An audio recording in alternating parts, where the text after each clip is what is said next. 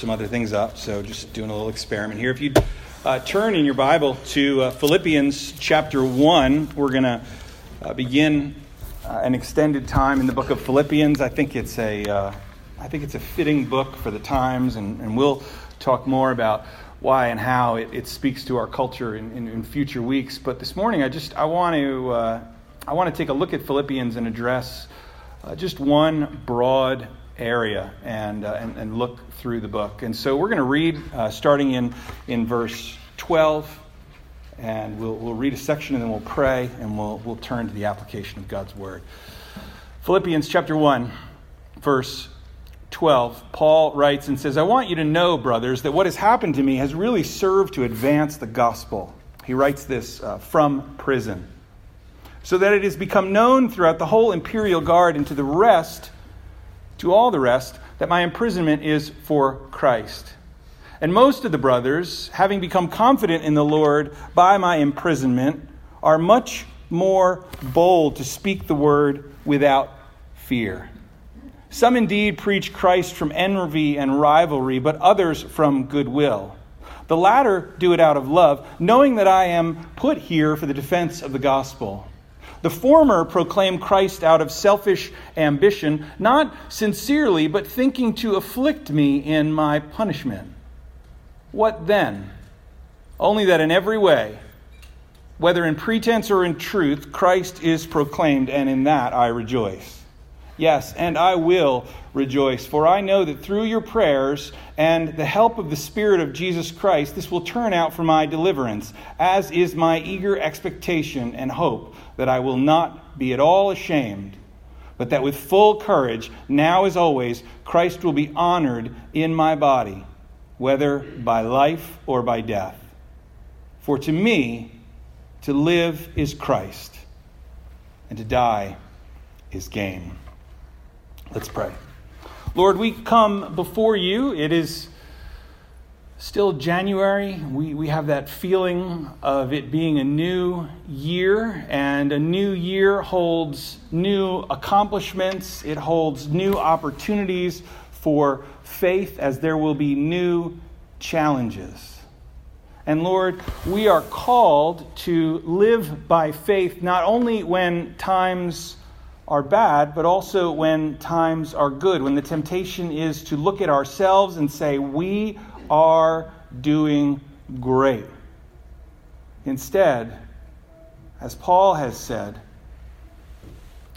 our attitude and our focus ought to be on the Lord Jesus Christ because he is our life.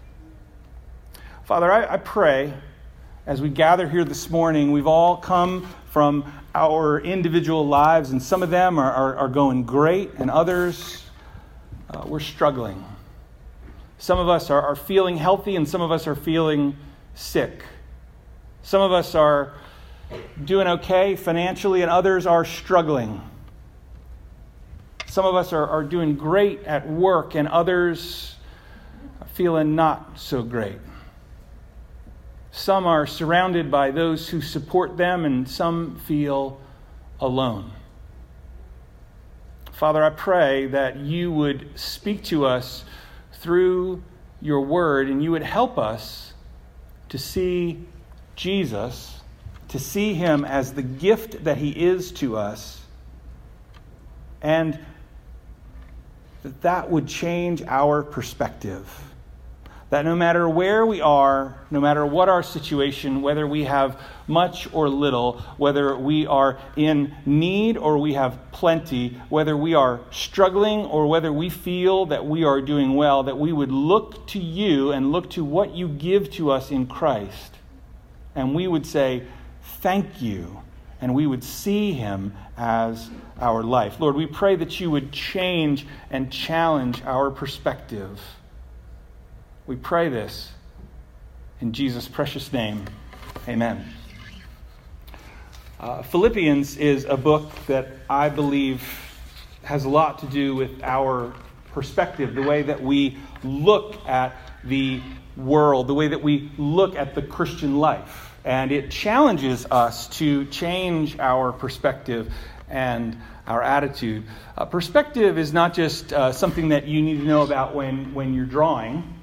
Um, if, you, if you Google uh, change your perspective, there are something like 16 billion results. Uh, it is astounding the number of articles that I found when I was uh, just looking for basic insight on changing the human perspective. Okay, so what I did was I threw all the website stuff away, and I don't care about it because it was a lot of just motivational mumbo jumbo. It was like, change your perspective. And I'm like, I'm looking for an example here, not just positive self talk. Um, and, uh, and, I, and I was thinking, when, when does a perspective change really matter? And when have I experienced one? Uh, when I got on the plane to, uh, to, to come home from Ecuador, I was tired, right? You know, and, and you kind of get on the plane, and, you know, I usually sit down and I put on my headphones, and I put on music, and I wait until everybody's on and all the hustle and bustle, and I wait to taxi out, you know, and I just, I want to go home um, when, I, when I get on a plane. Uh, but then they interrupt you and they say, please turn off your headphones, you know, please pay attention for this helpful announcement right? And they go through the, the terrifying flying instructions, you know, like how to deploy the raft, you know, and, and where your life jacket is located. What? Uh, and, and I'm sitting there looking, and I'm, I'm tired, right? I've been traveling all night, and so I'm thinking, like, okay, this is the plane that's going to go down. You know? it's, I better pay attention because uh, it's going to happen, you know, like I, I, need to pay attention. And the lady uh, who was giving the instructions, so not engaged, you know, just kind of like doing the, you, you, have seen this stewardess if you've fly, flown on a plane before. You know, they got the belt and she's like, mm, you know, like fastening it and unfastening it. And, um, and then they said, you know, that, that you make your way to the nearest exit. And I looked forward, and it was like, I don't know, it's like 10 rows. And I think, man, in, a, in, in normal times, when you land, people jump up and they crowd. Why do they jump right up? The minute the plane stops, everybody gets out of their seats, you know, and they're all standing there and they're unlocking the bins, and then they stand there for like 15 minutes until they open the door. Gotta, gotta be first, you know, first off the plane to get to the carousel to wait a half an hour for the luggage, right? And then she says, It's possible that the nearest exit might be right behind you. And I turn around and there it is. It's right there. I didn't even notice it coming in. Change of perspective. There was also a guy sitting in my seat when I got onto the plane. I walked on and I, walked over and I'm looking at my, you know, I'm looking at my ticket and and my ticket, my boarding pass is like my security blanket at this point, right? Have you ever, you know, I know where I am supposed to sit. 21C. That is my seat it's an aisle seat. I like the aisle seat because I don't like to wake people up and say, Could you please move? Because I need to walk to the back of the plane. I want to be able to get up and just do what I want to do. When I feel like getting up, I don't want to have to wait for somebody. I don't have to wake somebody up. And so there's this guy sitting in my seat, and I said, That's my seat. And he looked at me, and he was just nasty as could be. And I thought, Man, I could have done that better. He moved across the aisle to his seat on the other side of the aisle. And then another person came and showed him her ticket and said, You're in my seat. And he was nasty to her. And I thought, It's not me. Change my perspective. It's not me. It's that guy, right? It's him. Uh, the Christian life has an enormous amount of. There's an incredible need to have proper perspective on what's going on if we're not careful, we can embrace the idea that if we're just good enough, then God will bless us. Or if we just get on the right track and stop sinning, then God will let us into heaven. Uh, many times, this, this kind of, of thinking can cause us to lose perspective on what's going on. And we then encounter difficulty, whether it's within our family or difficulty financially or a difficulty at work, and we think, I'm doing all the right things. Why aren't things better? Why aren't things different? What's interesting is in the book of Philippians, Paul's perspective is one of a believer who is trusting in the Lord and believing that what the Lord says is true no matter what his circumstances are. This is easier said than done, but Paul helps us to understand the importance of keeping our eyes in the right place and having the proper perspective. If you recall, uh, from, from the book of Acts, maybe you know this, maybe you don't. Paul was the first one to go into Philippi and to share the gospel there. And when he went with his friend Silas, they went and they preached the gospel and they got thrown in prison, right? And they were stuck in prison. And instead of complaining and being upset about what was happening to him, after he had been beaten, Paul and Silas sang praises to the Lord in the prison in the middle of the night. Why? Because they had done what they were called to do and they believed that they were safe and secure in the love of God and the will of God, and they were exactly where they were supposed to be. Now, it's interesting. Paul and Silas were thrown into prison and they sang praises to God. Paul writes the book of Philippians again in prison, this time in Rome, and his emotion is exactly the same one of joy and excitement. What the book of Philippians teaches is that the Christian view of the world is dramatically different from the world's view of life. Our view of life, our perspective ought to be dramatically different, knowing what we know. Christians should have an unusual attitude toward life because of what we know. I'd like to look at four areas this morning in Philippians where our attitude ought to be different as an overview to kind of root us and anchor us in the content of the book as we look through it. A preacher by the name of J. Sidlow Baxter, who I had never heard of prior to studying this text. He was a graduate of uh, the Baptist preacher Spurgeon's College in England, although I think that Spurgeon had died by the time Baxter went through. He said that in each chapter there is a key verse or a key thought that kind of root and grounds the, this idea of, of attitude.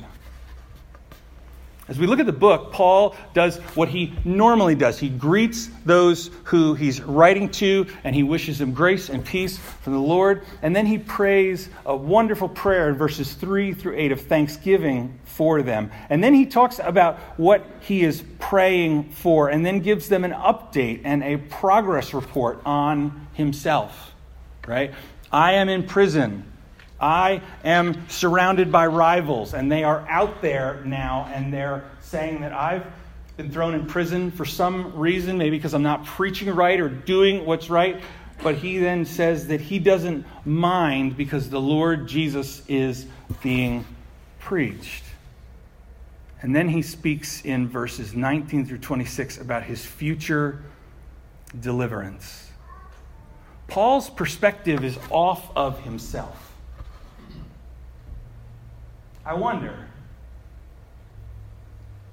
I wonder how many of us, if, if we were jailed for our faith, would be obsessed or focused on the wrongness of that.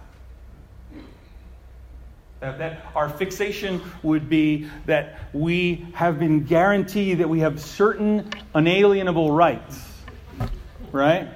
And that it is not permissible for us to be put into this position. Instead, we ought to be delivered. And yet, Paul, in chains, says this in verse 12 of chapter 1. I want you to know, brothers, that what has happened to me, oh no, Paul has been taken from us and thrown in jail. Our, our, our, our father in the faith, our brother, our encourager, he's not free. This is bad for the church, right? This is going to be bad. He's our guy. What right do they have to jail him? He says, I want you to know that what's happened to me has really served to advance the gospel.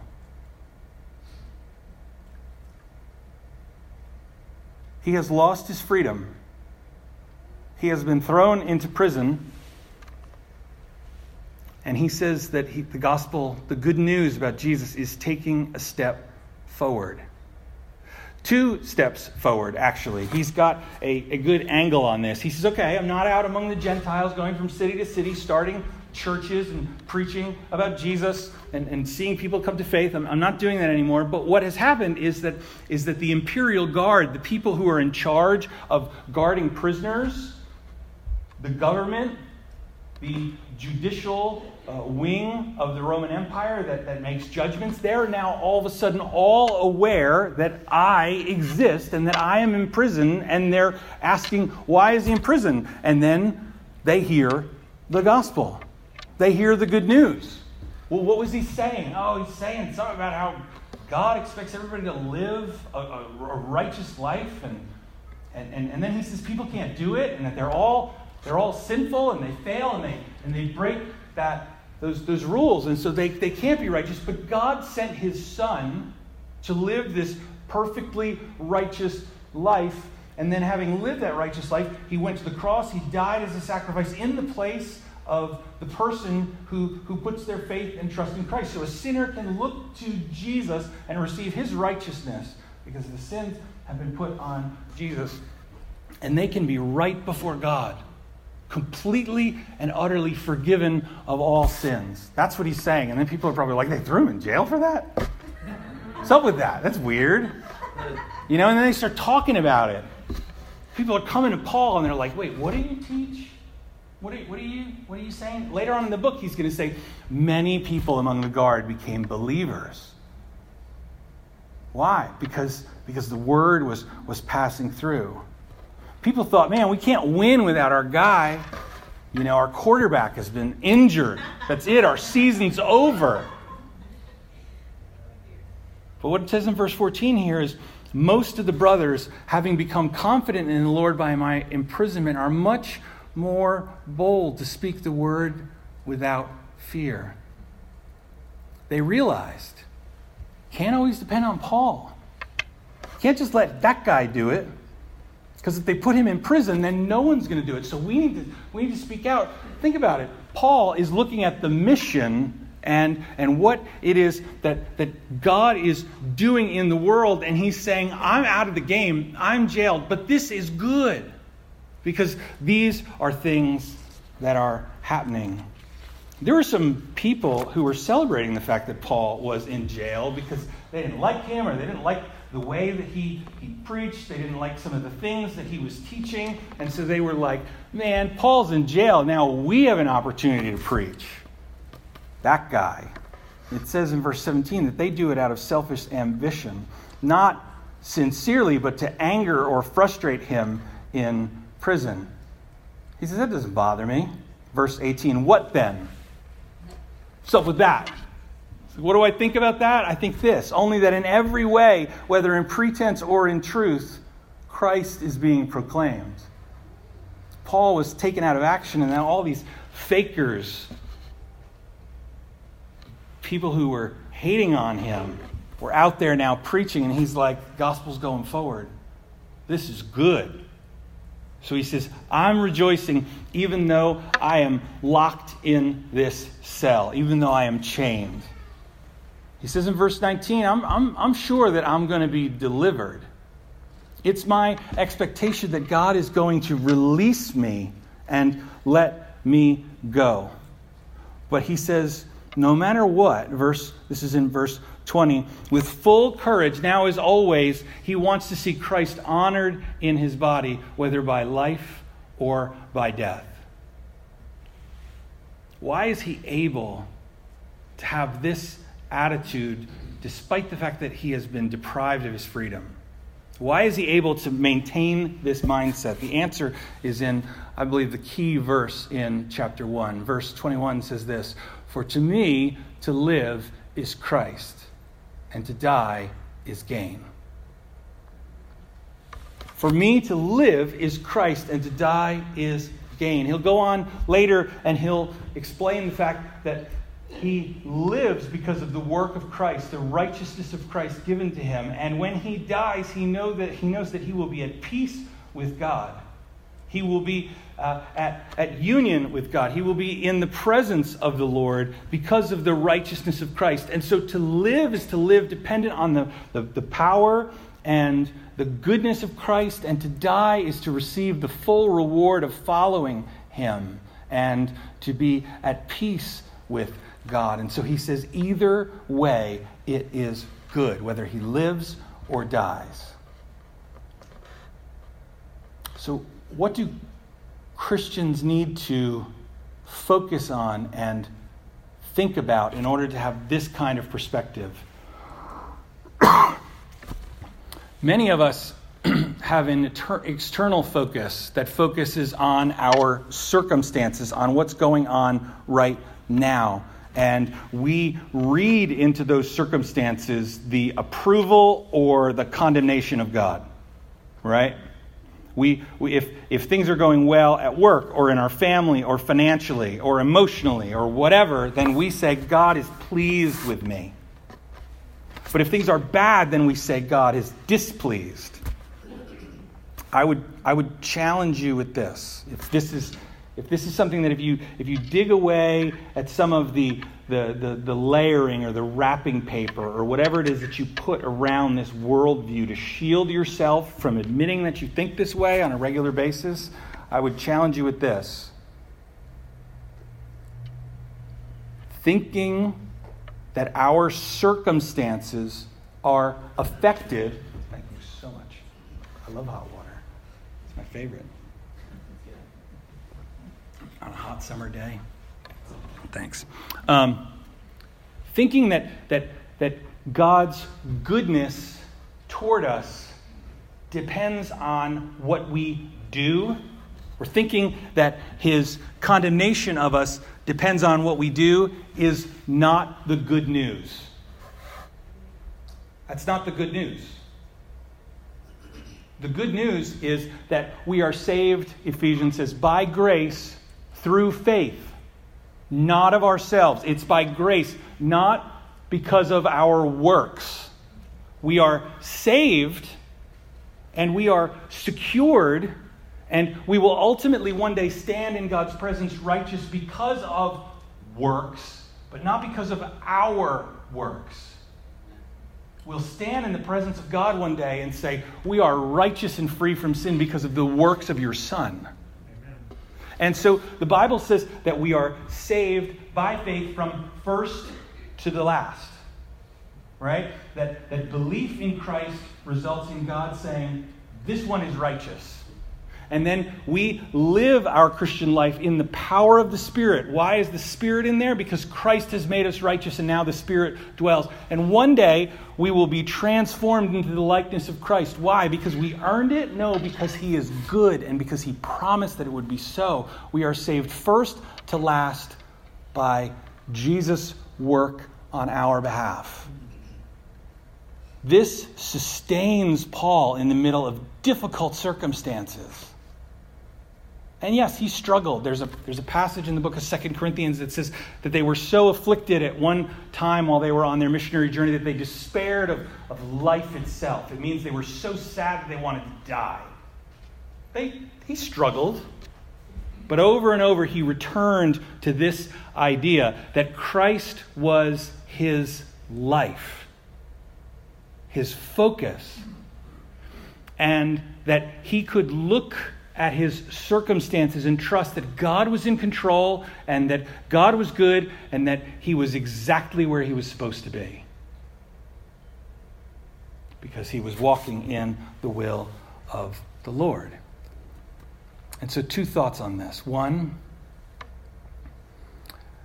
if you are living on the fence as a Christian, right? If you're, if you're living in the, uh, this, this zone of, I trust Jesus to save me, and then I work really, really hard to stay saved, right? And, and, and if things aren't going well, then I try harder, like I double up on my Bible reading, or I, I pray twice as long, you know. Or if, if something went wrong, I, our first thought is to think, you know, oh, I didn't, I didn't have a quiet time this morning, or, you know, I didn't, I didn't give enough money, or I haven't done enough good things, right? You know, if, that, if that's the way that you're thinking, then I would encourage you this Put your faith and trust in the gospel. Put your faith and trust in the good news. The good news is this that God holds out life to us and says, believe it, receive it. He pays for the whole thing. He accomplishes all the work.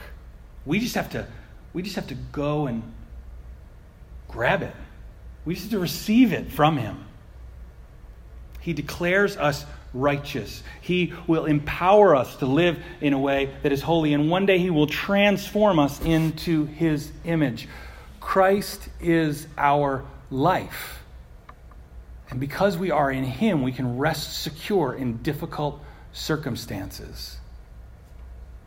That involves a, a change of attitude and approach. Second area to think about is we ought to throw away language that says, I must do this, and instead replace it with language as we think about our circumstances that say, I get to do this.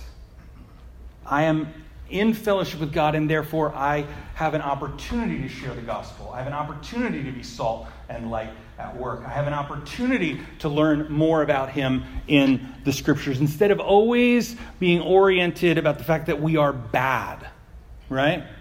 The good news about Jesus is this we acknowledge at the very beginning that we're bad, right? We say, I have a serious defect that is going to separate me from God for all eternity. And then the good news is this that it is taken care of, completely and utterly taken care of. And now we need to walk in the Spirit and say, How do I follow? And instead of feeling condemnation and struggle all the time, we then say, What does the Lord want to do with me right now? What is it that's in front of me today? What am I what am I called to do? How does the Lord want to use my career or my life or my words to glorify himself and to love others? And go and do that all of the actions that are required to save us have been accomplished already by Christ. Now we're able to live in a way that shows that we love God and shows that we love others. We're free from the condemnation and the struggle of having to accomplish it because it has been accomplished. Christ is our life. Second, observation is that Christ is to be our mind. He's to be our mind. Over and over in the book, at least, um, let's see, one, two, three, four, five, six, at least seven or eight times, uh, there, there is uh, the, the, the, repetition of Greek words that, that talk about attitude or mindset or thinking. Mind is, is and the way that we think about life is a, is a key focus of the book of Philippians. In the second chapter, we're encouraged how to live. We're encouraged to think in a specific way.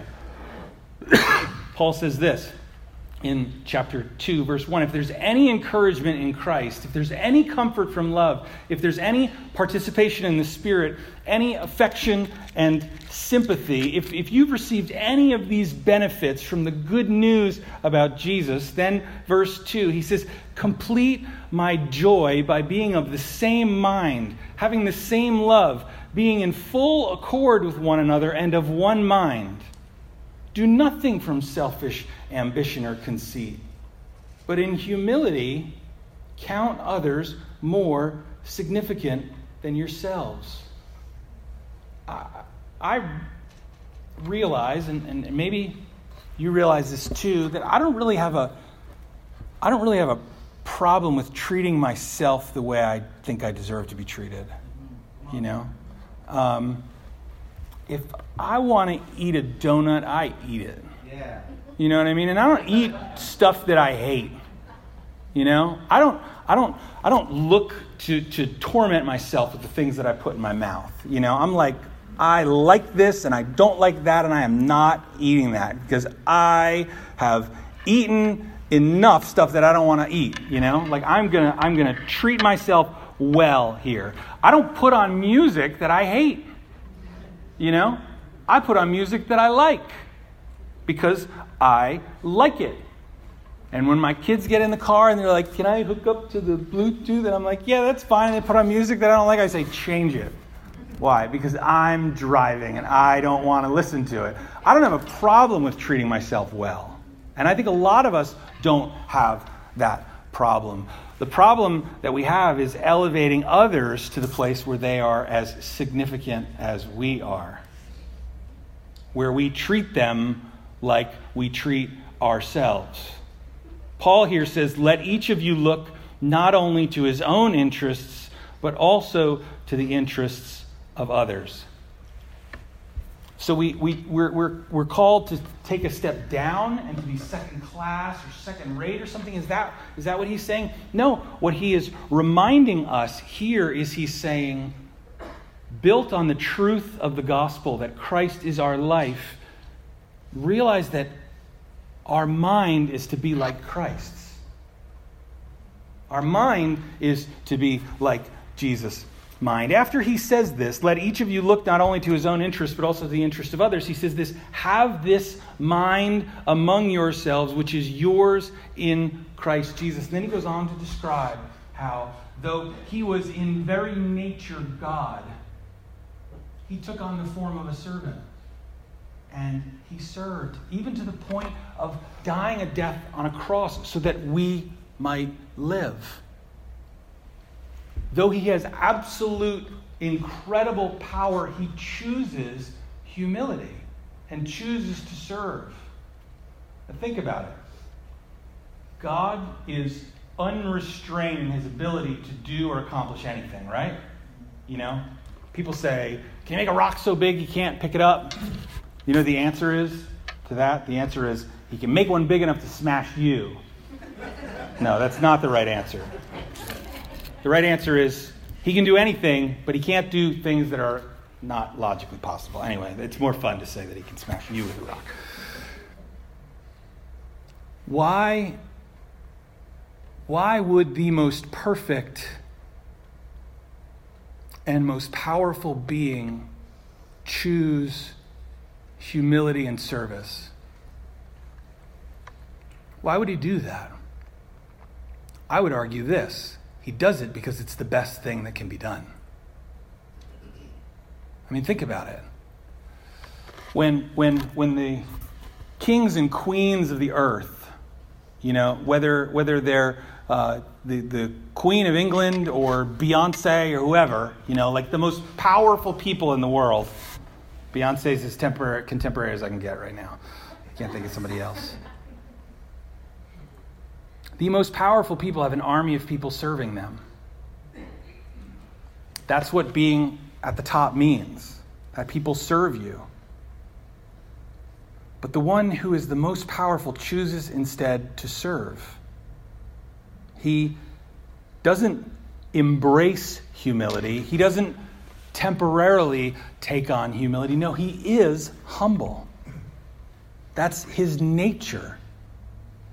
He brings humility into his actions and takes on the form of a servant and goes to the cross to die. But he does this because this is who he is, and this is the way that he is. And we are supposed to imitate him and to have his mind.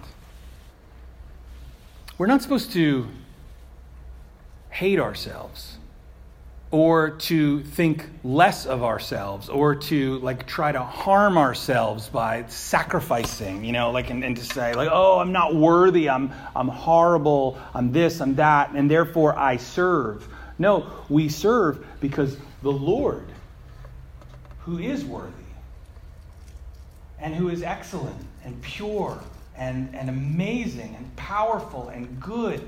That is what he did. And so we're not locking ourselves into some kind of, of torment or punishment when we become Christians. We find that we have to be humble. No, we're imitating our leader and following his example because it is the best thing that we can do. And so Paul says that Christ is to be our mind. We will, we will do this imperfectly. We will struggle. We'll battle with, with, with, with this mindset. So you might be thinking, like, I can't do it. I can't live up to it. Well, first of all, I'd say this you are righteous in Christ. And that is good news. And therefore, you can go to bed today and say, There were times when I wasn't humble. And you can wake up tomorrow and say, Here's another opportunity to try and to live that way. God is pleased with our energy and our efforts when they are motivated by our desire to honor Him and to love Him. We should throw away the idea that we're going to try to earn it or purchase it for ourselves. And so we embrace humility out of, of joy and thanksgiving and not to earn God's favor or earn points in his sight. First, Christ is our life. Second, he is to be our mind. Third, Christ is to be our goal. The goal of Paul's life, as he states it in verse 10 is that I might know him. That I might know him. And so here he focuses the believers in the city of Philippi on the idea that, that they are to look to Christ and say, to be like him and to know him and to imitate him. That is my goal. This is incredibly difficult, I think, because we live in the greatest time that has ever been in human existence. There are so many distractions. I mean, think about it. Like 20 years ago, in order to talk to someone or to, to talk to my wife, I'd have to go to a, a piece of, of, of, plastic and wires, and I'd have to pick up the, the handle and put it to my ear. It was connected to the wall, and it, like I had to remember a number. Now I can pull out this piece of plastic and glass and say, call Nancy, and my phone will call my wife. And I'm like, hey, what's up? And I can be driving. Like I don't I don't need to have quarters. I don't need anything. Like it's amazing what we've got, you know? And and then there's like Farmville and um, like Candy Crush and all this other stuff here on our phones, and we can fly anywhere. You know, we can watch anything. We, can, we are so in danger of being constantly entertained. We live in a time of amazing medical care. It's incredibly safe to live right now as a human being, just in general. You know, cars are safer, products are safer, our food is pretty good, you know, comparatively speaking, from 100 years ago. It's amazing what's going on in the world. We can become content and focused on that on living a good life and dialing in everything our diet and our health and our vacation and our time and all this stuff. We can be so focused on the dials that we, we leave our spiritual focus. We leave connection with God and the journey of growing into the image of Christ, we leave that completely and utterly untouched. Paul describes the fact that when he came to Christ, he lost everything. This is Philippians chapter 3, verses 1 through 7. Everything was taken and torn away from him when he came to Christ. To, to follow Jesus meant to leave the synagogue and his Jewish heritage behind because they, they rejected the, the truth about Messiah. And he says this Indeed, I count everything as loss because of the surpassing worth of knowing Jesus Christ, my Lord. For his sake, I've suffered the loss of all things and count them as rubbish in order that I may gain Christ. In order that I may gain Christ. Here again is the good news. And be found in him, not having a righteousness of my own that comes from the law, but that which comes through faith in Christ, the righteousness of God that depends on faith, that I may know him and the power of his resurrection and may share in his sufferings, becoming like him in his death. Now, listen, this is important. Christ is to be our goal. We're to, we're to desire to be shaped and remade and refined through difficulty and through uh, temptation and through just all of our circumstances. We're to be shaped over and over again to look like Jesus. Sometimes this will mean pain if we have to learn the hard way right? And sometimes this will mean that we just catch a lesson and we learn it and we put it into practice. Sometimes it will mean that there will be suffering that will come upon us for absolutely no discernible reason at all, no fault of our own, not because we made a mistake. Think about this. Paul says he wants to imitate Christ, and Jesus suffered due to no fault of his own. He was completely and utterly righteous when he went to the cross and he suffered. According to the will of God, the Bible says. And there are times when we will go through difficulty, not because we've done something wrong, but just because we need to leave something behind and depend more fully on God. Paul says, that he wants to know him in the power of his resurrection and may share in his sufferings, becoming like him in his death. Man, that's like hardcore Christianity, right? Paul is so much better than me. He's arrived, he has attained it, right? We think, I'm not a good Christian. God probably doesn't love me the way that he loves others. We just, we, we, we think like that. But look at what Paul says. He says, Not that I've already obtained it or I'm already perfect, but I press on to make it my own. Christ is his goal, and he wants to always be challenged and be pressing forward to make Christ likeness his own. Why? To earn God's affection or to be good enough? No, remember that's been done, that's been handled. Christ is his life.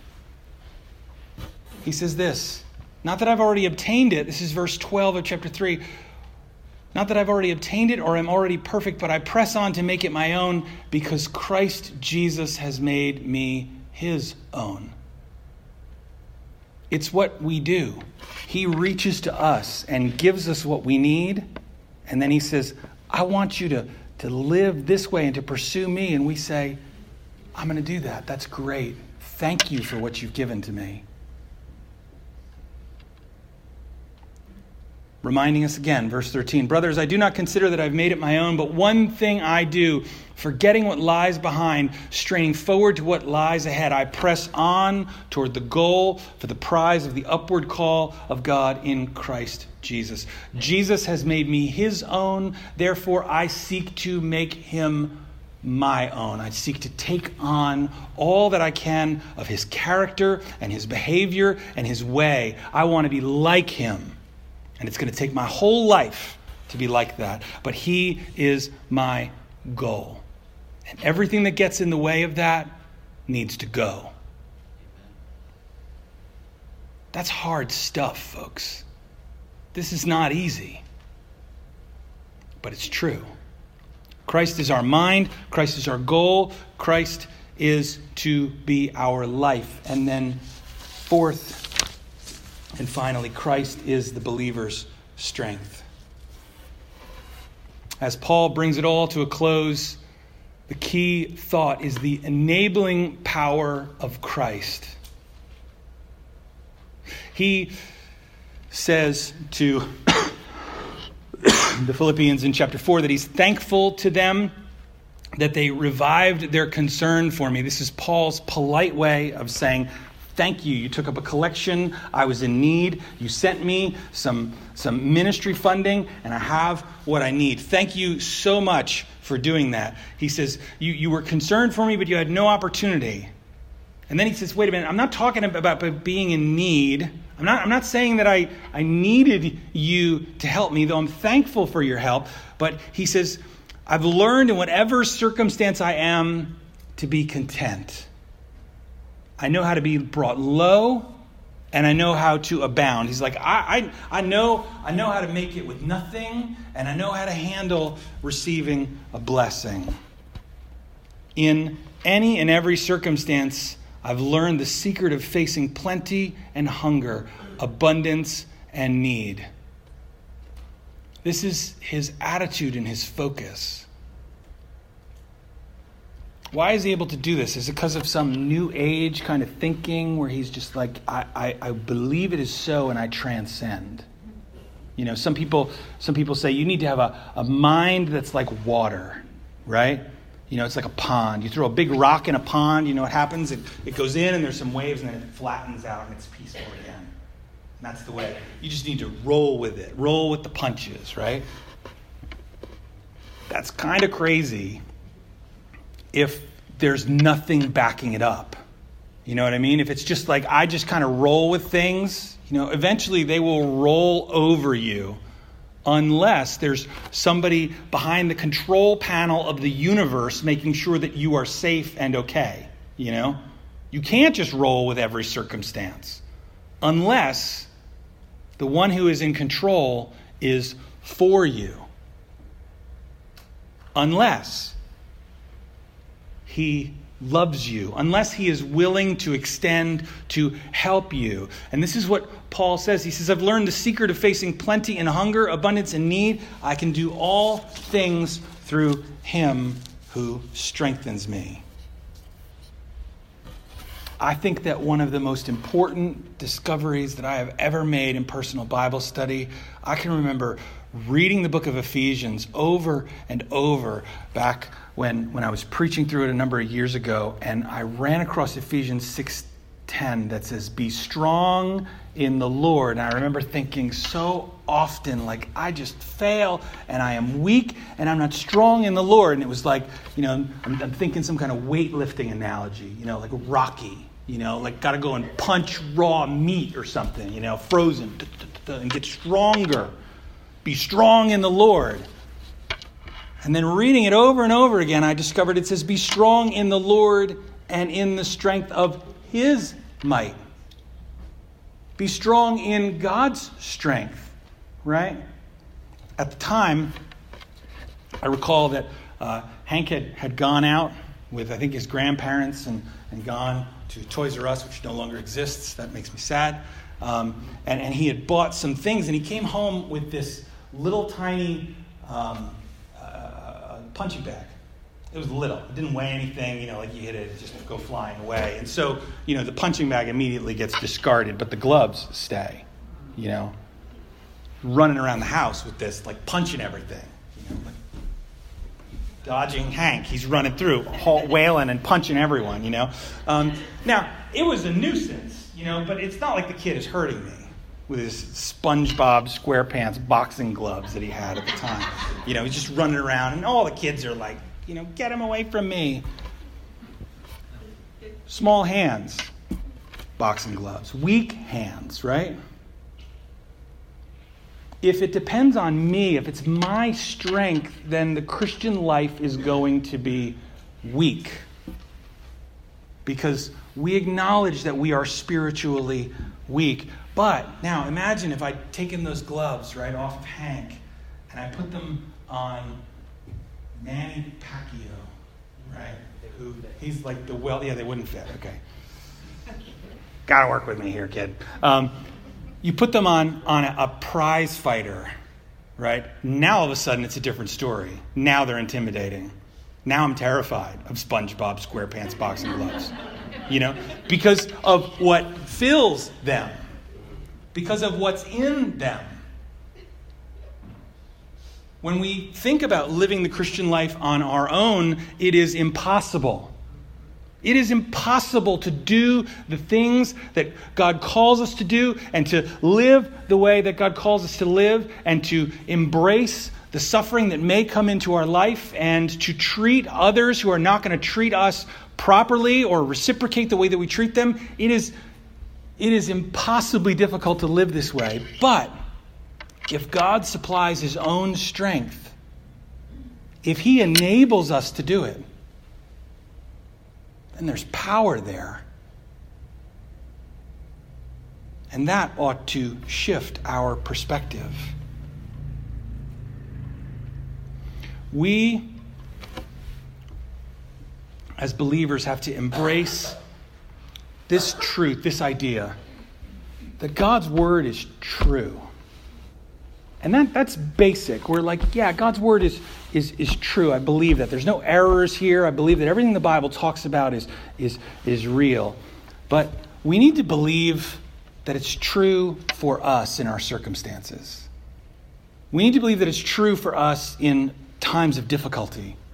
And we need to believe that it's true for us in, in times of success. And that when we drift or we encounter challenges, that we're able to, to say, okay, Lord, how am I supposed to think? Shift my perspective, and we say, okay, I need to, I need to refocus on the fact that Christ is my life.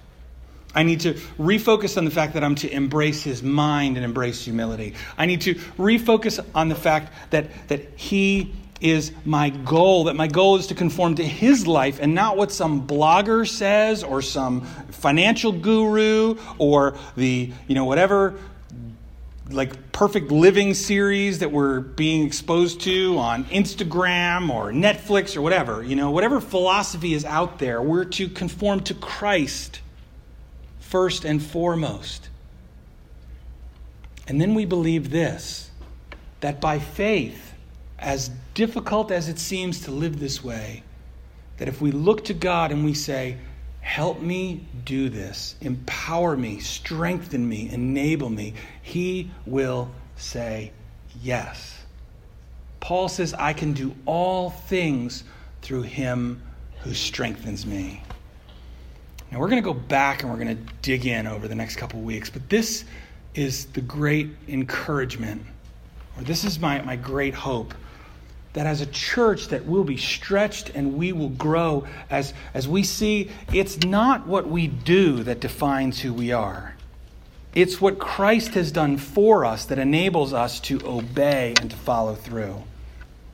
That we'll escape from guilt and, and, and toxic just self affliction and saying, you know what, I'm not good enough all the time. And instead say, God is so good. He has been kind and amazing. And that transforms all that I do. And then in the midst of, of an extremely tense, frustrating, sad, morally disappointing time in our culture, what is going on in New York? Like, whoa, where do we live? How did, how did we how did the last 15 years entirely change the soul and the thinking of our country? You know what? It it matters. It matters. But it doesn't change our ability to live the Christian life. It doesn't change our mission. It doesn't change God's goodness. Instead, it enables us to see that we live in a fallen world. How can we live pure, God pleasing lives in a fallen world, this is how. We remember the fact that Christ is our life, that He is our mind, He is our goal, and He is our strength, and He will empower us. And so we continue to trust Him and to walk forward in faith. Let's pray. Father, thank you for the opportunity to share your word. I pray that, that we would have your eyes as we look at the world, that we would know that Christ is our life, that we put our faith and trust in Him for our righteousness. I pray that, that we would retrain our minds and instead of focusing on what we can get and what we can gain and on pleasing ourselves, instead that we would say that we are here to serve others and I pray that, that we would see our goal as to press in to become more and more like Christ, a journey that will never be over, but one that we should joyfully embrace because of the goodness and the kindness that you've shown to us. And Lord, it may be difficult. There may be challenges on the way. There will be challenges. But we can overcome them because you have given us and will give us your strength. And so, Lord, we ask for your blessing and your encouragement. We ask you to keep these truths first and foremost in our minds as we, we go out and we live our lives and as we study your word. We pray that, that we would rise above our challenges because you have given us the ability to in your Son. We thank you for Jesus and for your kindness. We pray this in Jesus' name. Amen. Let's stand and sing a closing song together.